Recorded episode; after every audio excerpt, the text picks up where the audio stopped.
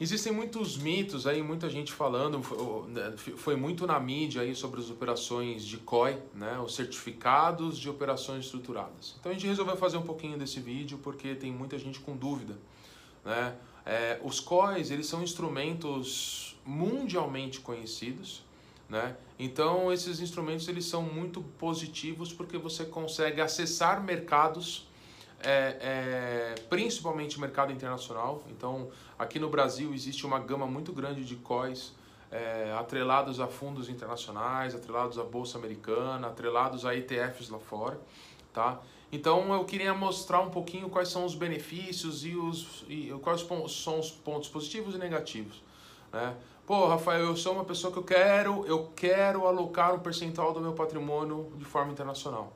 Existem hoje vários fundos internacionais para você poder alocar. Porém, o fundo internacional ele tem um ponto que é somente para investidor qualificado, que é aquele investidor que tem acima de um milhão de reais em ativos financeiros. Então isso acaba inviabilizando para muita gente. Né? Então, você pode ir diretamente no fundo internacional se você é um investidor qualificado. Porém, qual que é a desvantagem de você ir via um fundo internacional? É você, se você entrou num fundo internacional, um fundo multimercado internacional, e esse fundo multimercado internacional, ele começa a andar para trás, começa a dar negativo, obviamente esse fundo aqui no Brasil, ele vai dar negativo, né? Então, se você compra um fundo que compra a S&P, que é a bolsa americana, e a S&P começa a cair, naturalmente você participa da queda, né? Qual que é a grande vantagem do COI? O COI tem uma vantagem muito grande que você participa da alta, ou participa da alta alavancada, ou participa da alta V1.2, ou participa da alta com uma taxa pré mais a alta do, do papel. Então tem uma infinidade de, de COIs. Né? Só que uma grande característica desses COIs aqui no Brasil ainda, porque no, nos Estados Unidos isso já no mundo todo já não tem mais, é que você tem a possibilidade de ter capital protegido. Né? Então, assim, se o, se o S&P, se a Bolsa Americana, ela sobe, você participa da alta. Se a Bolsa Americana cai, você fica com seu patrimônio protegido. Então, capital protegido. Colocou 5 mil reais naquele COI e dentro de um período do prazo do COI o S&P só caiu, se você tivesse num fundo de S&P, você ia estar tá com, a cota negativa. Como você está via COI, você tem o capital protegido. Qual que é a desvantagem do COI? É o prazo. Não tem como você colocar um capital protegido, é, não tem como você travar prejuízo se você não abre mão de liquidez. Então, qual que é o, o, o ponto negativo do COI? É porque são operações para longo prazo, de 3 a 5 anos pelo menos. Tá? Então, o que, que a gente costuma, costuma indicar?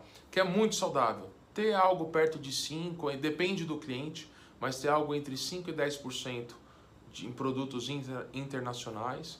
Ter diversificado, então ter várias teses.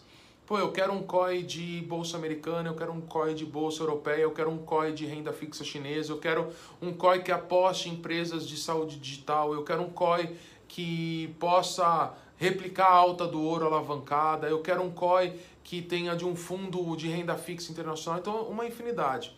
Então, pegar 2% do, do seu patrimônio e colocar num COI específico, mais 1,5% num outro COI específico, mais 1 ou 2% num outro COI, então você consegue diversificar e aí você não fica 100% com risco Brasil.